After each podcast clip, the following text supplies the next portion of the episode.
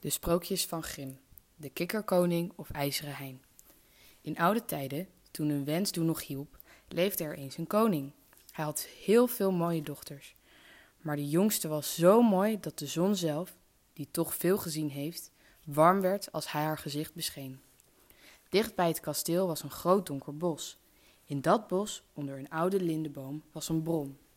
Als het overdag heel warm was, liep het koningskind het bos in en ging aan de rand van de koele bron zitten. Om zich niet te vervelen nam ze een gouden bal mee, gooide die omhoog en ving hem. Dat was haar lievelingsspel. Het gebeurde een keer dat de gouden bal van de koningsdochter niet in haar opgeheven handjes terugviel. Hij schoot er langs, viel op de grond en rolde regelrecht het water in. Het prinsesje keek waar de bal was gebleven, maar hij was weg en de bron was diep, zo diep dat ze de bodem niet kon zien. Toen begon ze te schreien. Ze schreide steeds harder, want ze wist zich geen raad. Terwijl ze zo zat te jammeren, hoorde ze ineens een stem die riep: Wat is er toch, koningsdochter? Je schrijt alsof je een steen wil vermurwen. Het prinsesje keek om zich heen om te zien waar die stem vandaan kwam.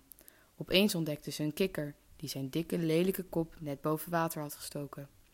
Oh, ben jij het maar, oude waterplasser, zei ze. Ik schrei omdat mijn gouden bal om de bron is gevallen. Stil maar en hel niet meer, zei de kikker. Ik weet er wel raad op. Maar wat krijg ik van jou als ik je speelgoed opduik? Wat je maar wilt, lieve kikker, antwoordde de prinses. Mijn kleren, mijn parels, mijn juwelen en ook nog de gouden kroon die ik altijd draag. De kikker zei: Ik heb niets aan je kleren, parels en juwelen en je gouden kroon.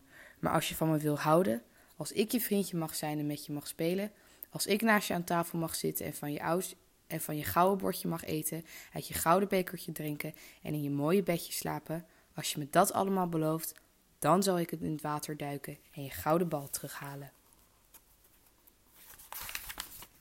Het prinsesje zei: Wel ja, ik beloof je alles wat je wilt, als je mijn bal terugbrengt.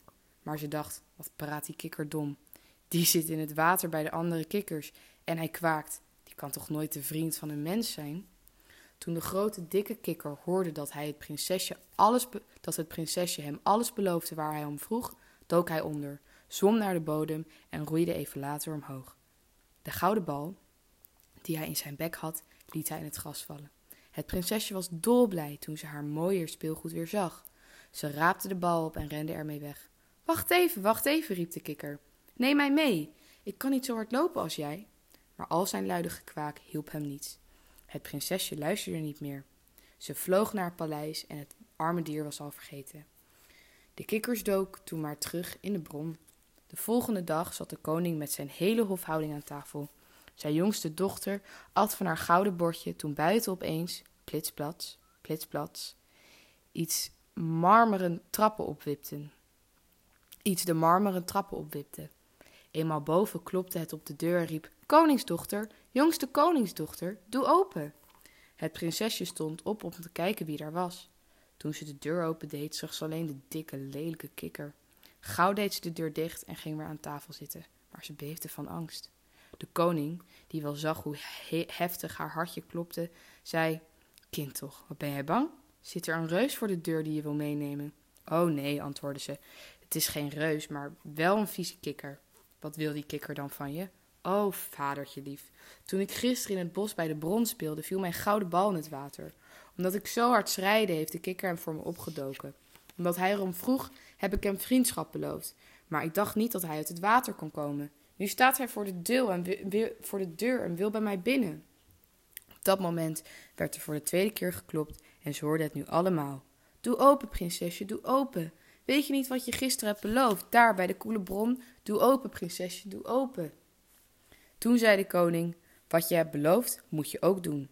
Sta maar weer op en doe de deur open. Het prinsesje ging naar de deur en zodra ze die opendeed, sprong de kikker naar binnen. Hij hupte achter haar aan en kwam daarbij steeds net achter haar voetjes terecht. Zo kwam ze bij haar stoel. De kikker zat er vlak naast en zei: Nu moet je me optillen. Ze aarzelde, maar de koning zei dat het moest.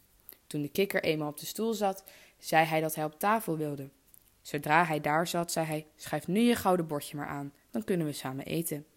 Dat deed ze, maar het was duidelijk dat ze het niet leuk vond. De kikker at lekker, maar het prinsesje kreeg geen hap door haar keel. Ten slotte zei de kikker: Ik heb heerlijk gegeten en nu ben ik moe. Neem me maar mee naar je eigen kamer en maak je zijde bedje in orde, dan kunnen we er samen slapen. De kleine prinses begon te schreien, want ze was bang voor die koude kikker. Ze durfde hem al niet op te pakken en ze moest er gewoon niet aan denken dat hij haar in haar lekkere frisse bedje zou slapen. Maar de koning werd boos en zei: Op degene die je uit de nood heeft geholpen mag je niet neerkijken. Het prinsesje had geen keus. Ze pakte hem met twee vingers op, droeg hem naar boven en zette hem in een hoek. Zodra ze zelf in haar bedje lag, kwam de kikker aangehupt en zei: Ik ben moe. Ik wil net zo lekker slapen als jij. Neem me bij je in bed, of anders zeg ik het tegen je vader. Het prinsesje werd zo boos dat ze hem optilde en tegen de muur smeet. Nu kan je uitrusten, jij vieze kikker. Zodra hij neerviel, was hij geen kikker meer, maar een prins met mooie, vriendelijke ogen. Hij vertelde dat hij ooit door een boze heks was betoverd. De enige die hem van de bron had kunnen verlossen, was het prinsesje geweest. De prins werd, met toestemming van de koning, haar lieve vriend en echtgenoot. De dag erop zouden ze samen naar zijn land reizen. Eerst sliepen ze nog één nacht in het paleis van de koning, maar de volgende ochtend, toen de zon hem wakker maakte, reed er een koets met acht witte paarden voor. De paarden hadden witte struisveren op hun hoofdstel en de leidsels waren kettingen van goud. Achter de koets stond die dienaar van de prins, de trouwe Hein. Hein was zo verdrietig geweest toen zijn jonge meester in de kikker was veranderd, dat hij drie ijzeren ringen om zijn hart had laten slaan. Op die manier had zijn hart niet van verdriet en treurnis kunnen breken. De koets stond klaar om de prins met het prinsesje naar zijn eigen koninkrijk te brengen. De trouwe Hein hielp hen beiden instappen en klom zelf, overgelukkig dat de tovenarij verbroken was, achter op de koets. Nadat ze een stukje hadden gereden, hoorde de prins dat er achter hem iets op de, kapot, op de weg kapot viel. Hij draaide zich om en riep: Daar breekt de wagen, Hein. Hein riep terug: Dat zal geen wagen zijn, o prins, maar het is een ring van het hart, die steun moest geven in mijn smart, toen u in de bron ging wonen en u zich als kikker moest vertonen. Nog eens brak een ring en het ijzer viel op de weg. Ten slotte brak ook de derde ring, terwijl de prins iedere keer dacht dat het de koets was die kapot ging.